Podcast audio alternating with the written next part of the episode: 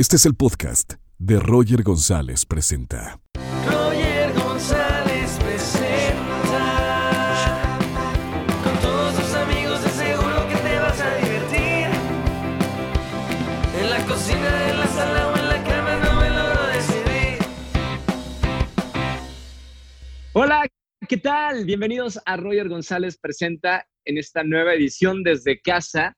Eh, estoy muy contento de ustedes a través de podcast y un gran saludo también para la gente que está en nuestro canal de YouTube.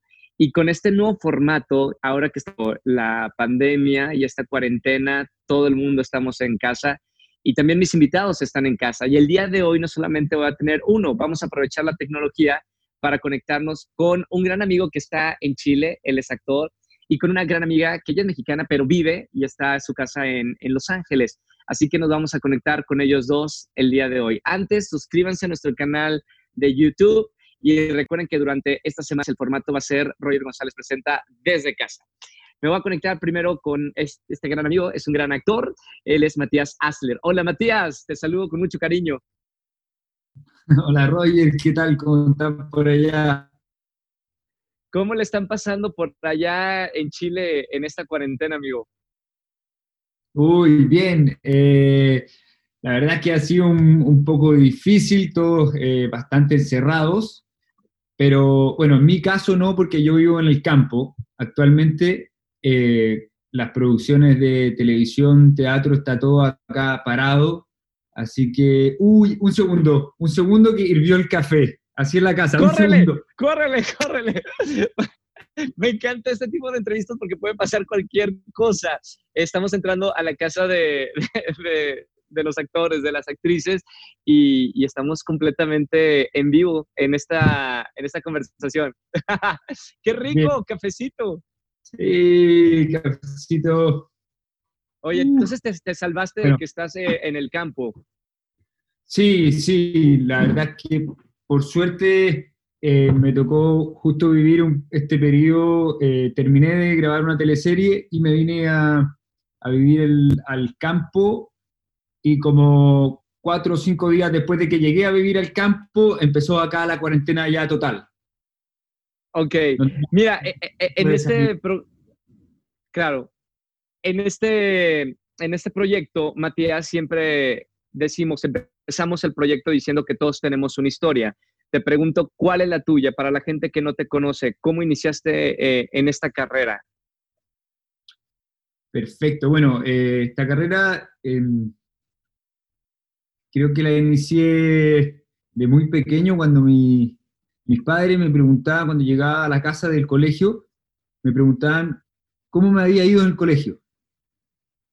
Ahí creo que empecé a actuar, de muy pequeño.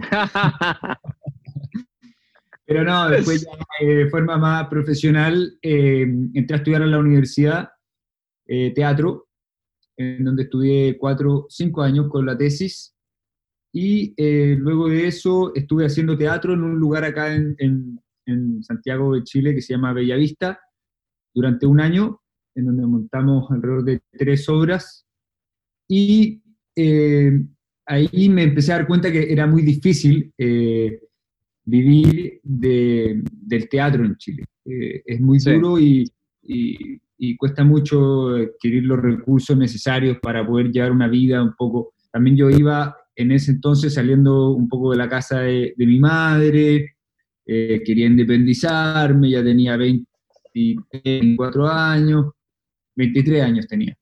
Y entonces ahí entré, eh, empecé, supe que había un casting en televisión nacional de acá que se llama TVN, Sí. el canal nacional. Ha sido uno de los, como de los que ha tenido la, la- de las mejores producciones eh, acá en Chile, dentro con otros dos canales más. Y eh, empe- fui a un casting y no quedé. Me fui para la casa y me dijeron, perfecto, me dijeron, te llamamos, qué sé yo. Y bueno, no, bueno, fui, fui como a cuatro o cinco pruebas de cámara. Y la última prueba de cámara yo estaba en, en, en el sur, cerca de Osorno, eso es como en, en bus, eh, serán unas 10 horas en bus 11 horas, en avión serán dos horas y media desde la capital. Sí. Y me dijo, no, vuélvete porque es la última, la última, la última eh, prueba de casting y ya quedas tú y un chico más, así que perfecto. Y yo le dije, bueno, ya, yo en ese entonces estudiaba teatro, para mí no era muy fácil viajar y ir por un día a Santiago y volver, porque realmente no, no tenía mucho los recursos. Eh, Sí. entonces, entonces fui y volví eh, luego al sur y pasaron una semana, dos semanas, tres semanas, un mes, dos meses, Y me, quería morir, decía, chucha, no tengo dedos para el piano, esto no, no está funcionando, mi carrera por donde yo pensaba, parece que va a ser mucho más difícil de, todo. Y después de tres meses me, llamó un día la, la, dire- la directora en ese entonces, que era Kena Rencorea, acá es una eh, directora muy reconocida, es la mujer más exitosa dentro de, la, de las producciones dramáticas televisivas, de las teleseries, telenovelas. ¿Cómo le dicen ustedes, telenovela o teleserie igual? Tele- telenovela, igual. Sería como el Juan Osorio. El Juan Osorio es el gran productor de telenovelas, que de hecho lo tuvimos en el programa, pero de allá de Chile ella. Claro. Y entonces ya me dice, Matías, eh, eh, me gustaría reunirme contigo, o sea, me llamó la productora de ella, ella la directora, me dice, me gustaría reunirme contigo, una reunión, conversar, y yo le dije, perfecto, ¿a qué hora estoy ahí? Pues le dije, había que estar ahí Sí. al pie del cañón, y, y llegué y me dice, la verdad es que a mí me gustó mucho tu casting, pero el personaje para el casting que tú estabas haciendo, a mí no me gustaba ese personaje para ti porque no era, no te iba a lograr potenciar como me gustaría potenciarte. Y me dio la entrada en, otro, en otra teleserie que se hizo acá hace ya varios años, casi seis, Sí. eh, eh, que se llamaba Vuelve Temprano, que creo que se hizo un, un remake, eh, no estoy seguro si en México, pero, pero bueno. eh, y ahí ya entré a trabajar al Canal Nacional, en donde estuve trabajando cinco años en Canal Nacional, eh, Sin parar. sin parar, claro.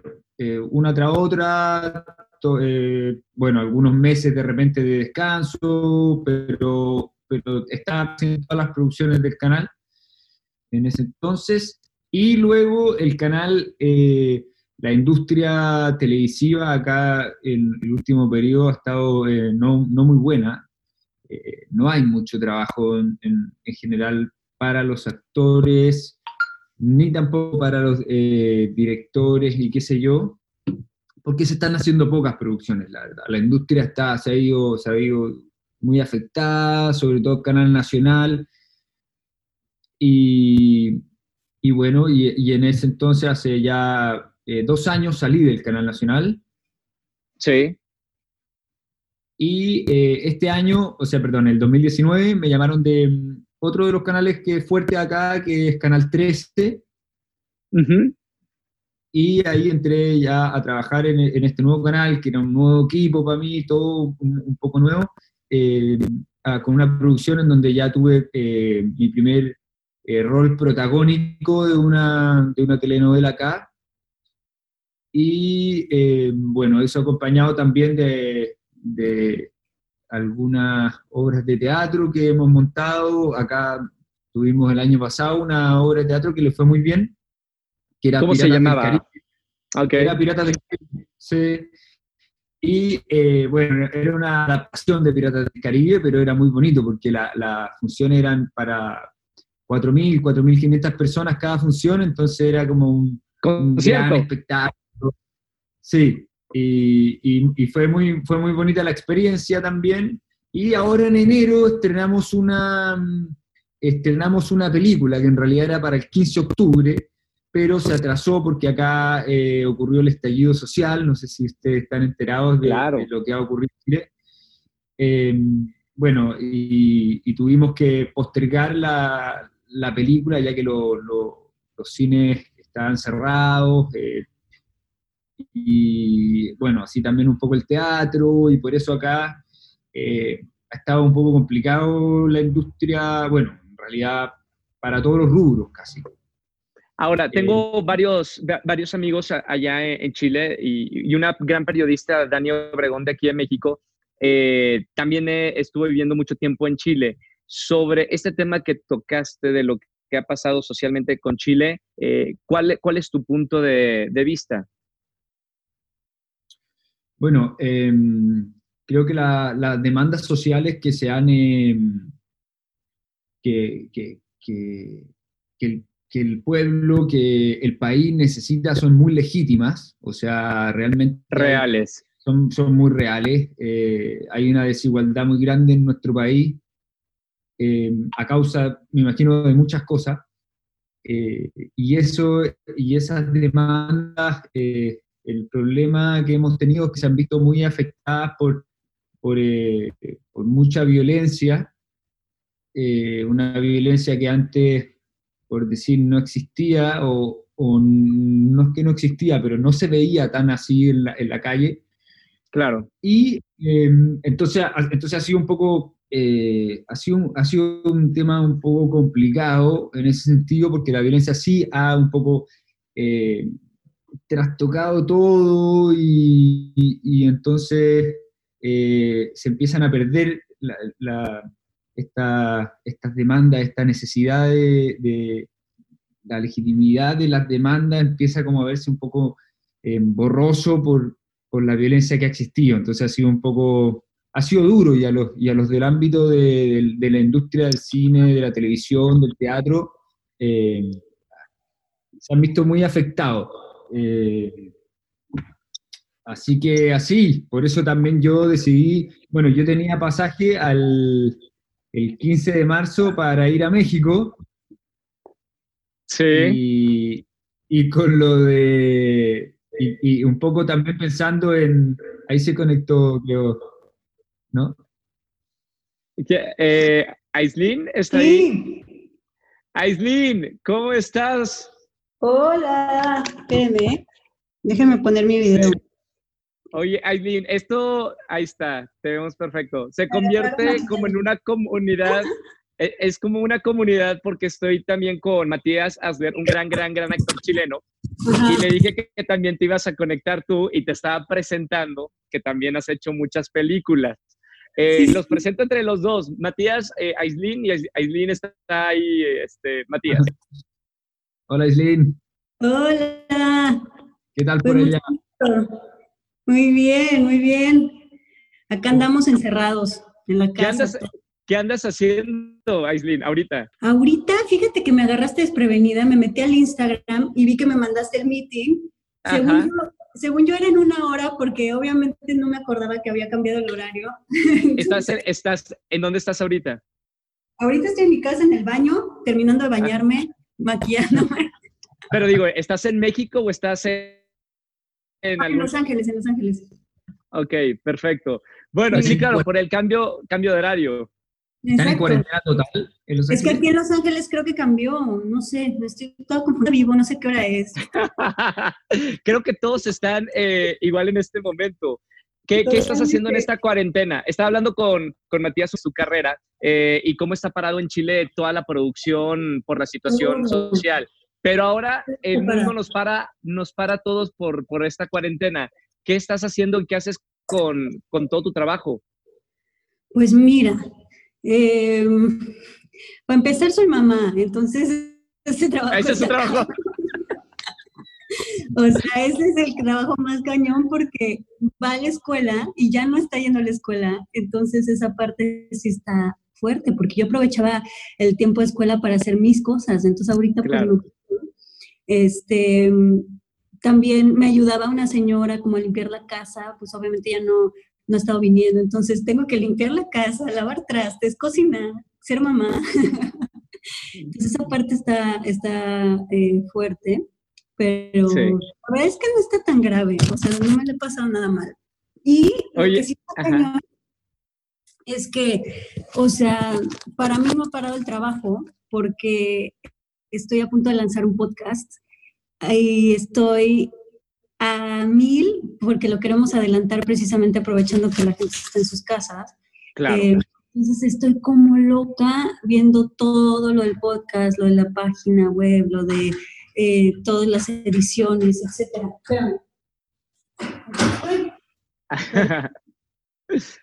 Ay. Roger, Roger, sí, Matías. y, y en México ahora eh, tú estás ahí en el DF. Sí, aquí estoy en la Ciudad de México. ¡Hola! Oh, ¡Qué linda! ¿Qué, qué tal? ¡Qué linda! ¡Guau! Estás peinando al caballo, muy bien. Oye, qué grandota, Aislinn. Está enorme. ¡Qué maravilla! Pero eh, eh, lo bonito es de que estás mucho tiempo ahorita con, con tu hija. Bueno, igual eres inseparable de ella, ¿no? Sí, la verdad es que llevo, imagínate, no, no he hecho, este, no he vuelto a trabajar en ninguna producción desde La Casa de las Flores, eso fue hace un año, o sea, llevo, Claro. ahora sí he estado de mamá y he hecho puras cosas desde la casa, o sea, he estado como con mis eh, negocios y varias cosas, pero todo desde la casa. ¿Conoce ¿Cuántos Chile, años Aislinn? ¿Eh? ¿Cuántos años tiene tu hija? Eh, dos años, acaba de cumplir. Dos. Ah, sí. ¿Y, y, y conocías Chile? ¿Ha- ¿Has estado en Chile en alguna grabación o algo por el Sí. estilo? He estado en Chile eh, porque hice una película eh, que se llama Hazlo como hombre allá, entonces estuvo muy, muy divertido estar en Chile. Qué buena. ¿Lista? Oye, estoy haciendo una llamada, ¿me esperas? Oye, Aislinn, Ay, ay, ay. ¿Qué tal? Así es. ¿cómo, cómo, cómo es de personalidad tu hija? La verdad es que tiene una personalidad padrísima. Es muy demandante. ¿no? Sí, es este, es súper obediente, hace caso en todo, entiende todo. Yo le comunico todo siempre, entonces le explico así perfectamente lo que está pasando desde que era bebé. Entonces, la parte de la comunicación creo que ayuda mucho a que no, a que no haga tantos berrinches y cosas así. As- Aislinn siempre está metida en el medio porque su papá, bueno, ella se dedica a esta industria. ¿Cómo, cómo te explicaron a ti desde chiquita que- a qué se dedicaba tu papá y tu familia y cómo le explicas tú ahora a tu hija todo esto de las cámaras, eh, sabes, de, de- de estar dentro de la industria del entretenimiento? Pues mira, todavía no me ha tocado eh, explicarle al 100%. Sí me ha visto como en la tele y en cositas en películas y todo, ¿Y qué dice? pero todavía no me la he llevado al set. Entonces todavía no me Ah. toca esa parte. La ¿Y cómo se lo explicarías? em, no sé, fíjate que a mí mi papá nunca me lo explicó. Yo creo que más bien como que a mí se me hacía muy normal, ¿sabes? Se me hacía como, como, pues no sé, como parte de, de la vida que hiciera eso. Entonces nunca me lo explicó, pero se me hacía muy divertido. Y este, siempre lo vi como algo normal. Yo creo que a ella le va a pasar lo mismo. Y sí, en algún momento, pues obviamente nos tiene que estar acompañando al set. Lo que pasa es que ahora- cuando yo he estado grabando, eh, se queda con su papá en la casa. Y luego cuando él ha estado grabando, la verdad es que él sí aprovechó que yo no trabajé todo este año y Mauricio se puso a hacer dos películas, dos series, o sea, hizo millones de Todo lo cosas que... que no trabajé. Y luego le dije, ahora me toca a mí, o sea, ahora sí yo voy a tener que estar trabajando y llega esto de la cuarentena. De hecho, iba a ser una peli que se canceló por eso. Oye. Matías, quiero aprovechar esta, esta eh, conexión de los dos desde Chile y hasta Los Ángeles. ¿Quieres preguntarle tú algo a Aislinn? Aislinn, no, eh, mi, mi duda es, allá en Los Ángeles están en cuarentena total. Sí, total, está ¿Pueden salir a comprar? ¿Pueden salir a comprar o cómo es? No puedes salir ni siquiera, o sea, imagínate que están cerrados hasta los parques, los, las montañas, ves que aquí hay mucho hiking y todo eso, no te dejan ir a, hi- a hiking, o sea, la policía está ahí diciendo que no puedes ni siquiera ir a la naturaleza, eso está terrible, porque digo, o sea, me imagino que si hubiera más gente, pues no está padre, pero de repente, pues también hace falta el contacto con la naturaleza, salir, Claro. montaña, no te dejan hacer ni eso. Entonces está fuerte. Es que se supone que en. Nueva York y en Los Ángeles ahorita son como de los, Epicentros. los epicentros del mundo. Entonces imagínate. Oye, Aislinn, de todo esto, eres una persona súper reflexiva y, y yo sé que, que eres una persona muy consciente, que la gente en esta época debe ser eso, consciente. ¿Qué le puedes sacar de beneficio de todo esto que nos está pasando mundialmente? Algo bueno hay que sacar. No, muchísimas cosas. Este, Ay, pues yo creo que sí es de verdad un, eh, sí es un paro muy fuerte que nos está dando el planeta como para repensar muchas cosas. O sea, sí creo que este tipo de, todo esto que está pasando sí te hace enfrentarte con tus demonios, enfrentarte con las cosas que no habías querido confrontar, eh, confrontar con tu soledad, con tu, eh, pues con todo lo que has hecho hasta ahora. O sea, sí creo que es un momento que te refleja además qué has hecho con tu vida. Pues en el momento en el que te quedas en cuarentena y no hay nada fuera que te distraiga y no hay nada fuera como que donde puedas vertir toda tu energía y todo tu enfoque en ti mismo, pues creo que es una, confrontación, una confrontación completa. Creo, yo creo que mucha gente va a empezar a cambiar muchos hábitos, muchas cosas que tenía. Eh, les va a cambiar la perspectiva del mundo, les va a cambiar las prioridades, les va a cambiar... Em, sí, o sea, siento que va a ser como un cambio de mentalidad también muy fuerte. Eh, claro que a muchísima gente le está afectando en la parte económica. Creo que eso es el, pues la cosa más grave que está sucediendo ahorita para todo el mundo.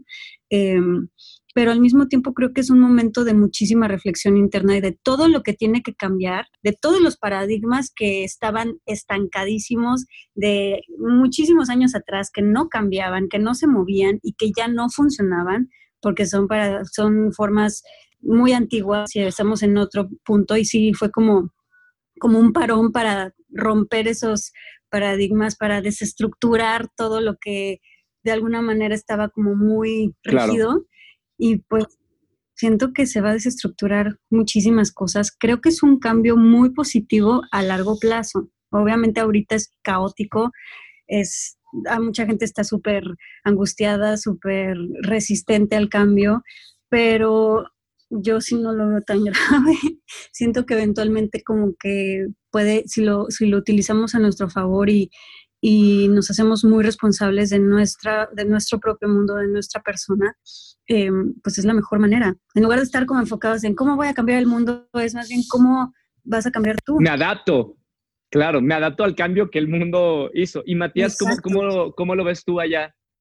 Bueno, de, la, de las cosas positivas, eh, también comparto harto de lo, de lo que dicen por allá en Los Ángeles. eh, creo que esta sociedad de consumo eh, se ve muy cuestionada de todos en la casa, donde ya no tenemos tantas, no sé, tantas cosas que no entran por la vista, por los oídos, salir a caminar, ver que nos están vendiendo algo, cuestionarnos eso, esta sociedad de consumo, de realmente qué tanto necesitamos, ahora que estamos en la casa, que podemos vivir con Nada. tantas cosas, y podemos ser igualmente, o sea, como decía como decía Slim, eh, estamos eh, todos un poco luchando contra nuestro demonio interno, pero, claro. pero podemos vivir con menos, podemos eh, vivir con la familia, y creo que las cosas positivas también es eso, la, la, relación que estamos teniendo con nuestros familiares, realmente, no sé, a llamar a, a, la mamá o al papá o qué sé yo, al, ser querido cercano y decirle, oye, de verdad te extraño, de verdad te quiero. son momentos que a veces no se dan, porque nosotros generalmente vivimos en un ritmo de vida donde uno llega a la casa, está estudiando un texto, y, y, y, y luego me imagino a Eileen acostando a la, a la, hija, dándole comida o qué sé yo, y a un ritmo súper eh, rápido. Sí. Donde a veces pasan siete meses y, se te pasaron siete meses así. Entonces, estos momentos de tranquilidad, el, el lado positivo, estoy completamente de acuerdo con Aislinn, que y acá también, acá hay mucho emprendedor que se ha visto muy afectado. Yo tengo muchos amigos que, que trabajan, y tienen sus su pymes, su emprendimiento, sí. y realmente muy afectados. O sea, nosotros también, sí.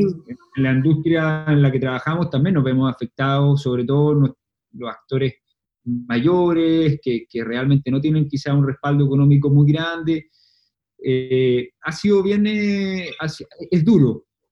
Es duro pero también... Pero, pero hay que sacar las cosas positivas, como dice Roger, yo creo que hay que tratar de enfocarse un poco en eso. Sí, pero aparte creo que es una época que te invita muchísimo a la creatividad, o sea, yo, sé, yo siento que todos nos estamos preguntando así de, bueno, ¿y qué hago? O sea, realmente qué me gusta, realmente qué puedo hacer, qué puedo hacer en este momento creativo. No sé, a mí me pasa mucho eso ahorita, como que digo, ok, o sea, aprovechemos para entonces crear cosas y qué es lo que realmente me interesa. Como que siento que también muy, podemos... Hay que darle la vuelta. Para, para darle la vuelta, exacto. Sí, Oye, ah, Eileen, ¿qué, le voy a preguntar a, a- a- a los dos, ¿qué es lo que más extrañas de, de nuestra vida que teníamos antes de, de toda esta pandemia? Pues mira, yo creo que esta pandemia nos está de alguna manera haciendo reflexionar muchísimo las cosas que realmente valen la pena en nuestra vida y que no y que estábamos dando por hecho. Por ejemplo, O sea, siento que sobre todo las relaciones, las relaciones de amistad, las relaciones familiares, las relaciones eh, en general. O sea, siento que una cosa que tal vez dábamos por hecho es que somos seres eh, sociales, que somos seres de tribu, que somos seres que necesitamos estar en contacto con otros seres humanos, que la- el aislamiento no, nos, no es natural, no nos gusta, no nos hace sentir bien y que descuidamos mucho nuestras relaciones y creo que en este momento nos estamos dando cuenta cómo descuidamos a los amigos, a los que hace mil años no les hablamos, a los a las a todos los familiares que damos por hecho de, ay, la abuelita, bueno, pues ahí está, luego le hablo y nunca le hablas. Entonces creo que esta parte de decir, no nos podemos tocar, no nos podemos abrazar, no nos podemos ver, ha hecho a todo el mundo reflexionar que yo creo que parte de las cosas más importantes de la humanidad son las relaciones y cómo las cuidamos y cómo las fomentamos. Eh, más allá del consumismo, más allá del si soy el número uno y si soy el más chingón y si soy el que me gana los premios. Entonces, como que toda esa parte eh, superficial de tengo que llegar a la meta y tengo que ser exitoso y tengo que tener eh, tal puesto, ahorita está así de crasheó durísimo y fue como de, ajá, ¿eso realmente te importa? ¿Eso realmente te ayuda a sobrevivir en la vida? Como que nos está ayudando a darnos cuenta de, a ver, ¿qué es lo que realmente necesitas? Necesitamos comer bien, necesitamos Sí. descansar, necesitamos cuidarnos, necesitamos estar, hacer ejercicio, y, estar bien mentalmente, estar bien físicamente, porque si no, vales madres. Y todo el mundo se está dando cuenta ahorita lo mucho que no se han cuidado mentalmente, Exacto. lo mucho que no se han cuidado físicamente porque los encierran y, y se están volviendo locos. Entonces hay una parte de, a ver, volteate a ver y ve lo mal que estás, de que no puedes estar sin estar angustiado y en crisis cuando te dejan solo sin estar haciendo lo que hacías antes que te distraía. Es muy interesante. Yo hace un ¿No? poquito estaba viendo un, eh, un informe de nuevo, ya lo había leído, de el secreto de la felicidad, ya está dicho. El secreto de la felicidad es la mayor cantidad de relaciones eh, humanas que tengas sanas. Eso es lo que te da la felicidad. Y lo que estamos ahorita Ay, sí. viviendo es darnos cuenta de eso, de lo importante que es estar con, como dices tú, como en tribu, en familia, con otras personas. Sí, totalmente. Es que es eso. Y no lo, y lo dábamos por hecho y no lo valorábamos para nada. Yo soy una apasionada de las relaciones sanas. O sea, de verdad no sabes Sí. mi pasión. Al grado que estoy, estoy a punto, o sea, mi podcast que voy a hacer trata muchísimo de ese tipo de cosas. Y este, y además estoy pasando yo por una fase muy, muy difícil y fuerte en mi vida, que es Claro. estar, decidimos eh, separarnos, mi esposo y yo, pero el problema es que estamos, o sea, nos amamos como no tienes una idea, no es por falta de amor, es por muchos otros tipos de cosas que pues digo, voy a ir hablando un poquito de eso en mi podcast, pero nos adoramos, nos llevamos increíbles, somos mejores amigos, pero sí fue una decisión de no está funcionando la pareja, entonces vamos a ver cómo, por qué otro lado lo vemos. Entonces a mí me apasionan las relaciones, lo padre, lo padre es que se puede de muchas formas y que no estamos acostumbrados a conocer esas formas. Qué bueno que lo vas a compartir, Aislinn, porque la gente tiene que entender que una relación sana se da cuando, o sea, te juntas con tu pareja, pero también es muy sano reconocer que a lo mejor no funciona y de qué forma tú lo estás haciendo sanamente para dar también un ejemplo a, a la gente, que hay que Totalmente. empezar cosas y terminar cosas de la mejor manera. Totalmente. Y sobre todo cuando tienes una familia con esa pareja. O sea, yo nunca, él nunca va a dejar de ser mi familia. Yo creo que vamos, o sea, vamos a ser familia hasta que, o sea, nos muramos, ya sabes, o sea, Claro. hasta toda la vida. Entonces, y qué padre, porque de verdad es una persona que la quiero para toda mi vida. Entonces, como que Sí. no estamos acostumbrados a ver ese tipo de cosas, acostumbrados a los paradigmas de ah, si te separas es un fracaso total, o, te peleas como perros y gatos y se llevan fatal. O sea, como que estamos muy acostumbrados al drama. Entonces, Claro. Sí. no sabemos cómo lidiar con, y cómo transformar las relaciones en algo sano, porque claro que es doloroso, o sea, no manches lo doloroso, o sea, yo creo que tomar esta decisión ha sido de los procesos más dolorosos de nuestra vida. Yo estaba como por dos meses, así de, no mames, te cae que esto está pasando.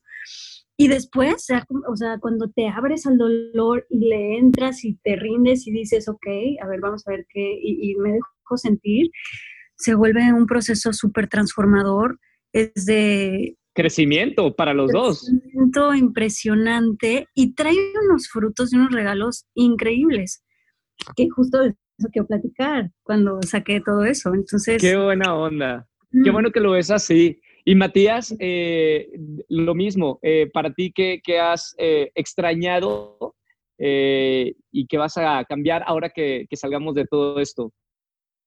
La verdad, no, no, como te comentaba antes, justo terminé un periodo de, una grabación de una, de una, telenovela acá, en noviembre, por ahí, y eh, me vine a vivir al campo.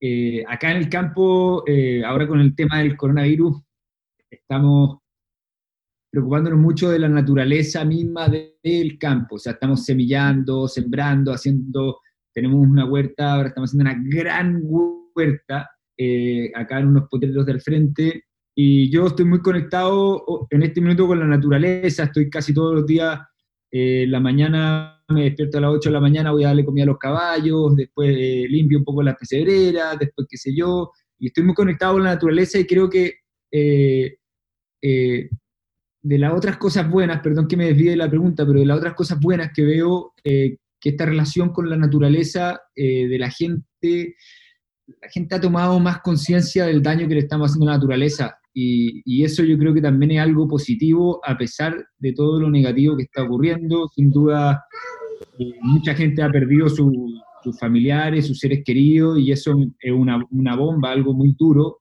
Pero también hemos estado siendo conscientes de, de este otro lado, de, de, cómo la naturaleza se ha comportado mientras nosotros estamos encerrados en nuestras casas. Entonces eso también nos dice algo. Yo soy, eh, yo llevo una vida muy outdoor, eh, hago, salgo mucho al hago escalada, escalada deportiva hace ya varios años, estoy muy relacionado con deportes extremos y, y ese tipo de, de, cosas relacionadas con la naturaleza.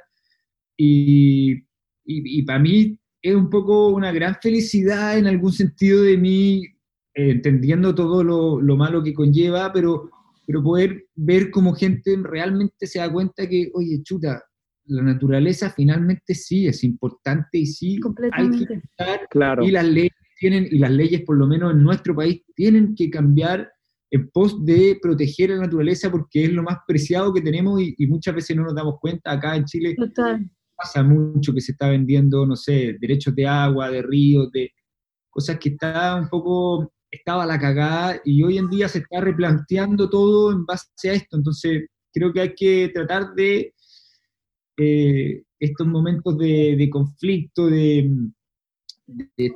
por qué están ocurriendo estas cosas y, qué sacar bueno de aquí, si finalmente esto es como, como casi todas las crisis en la vida.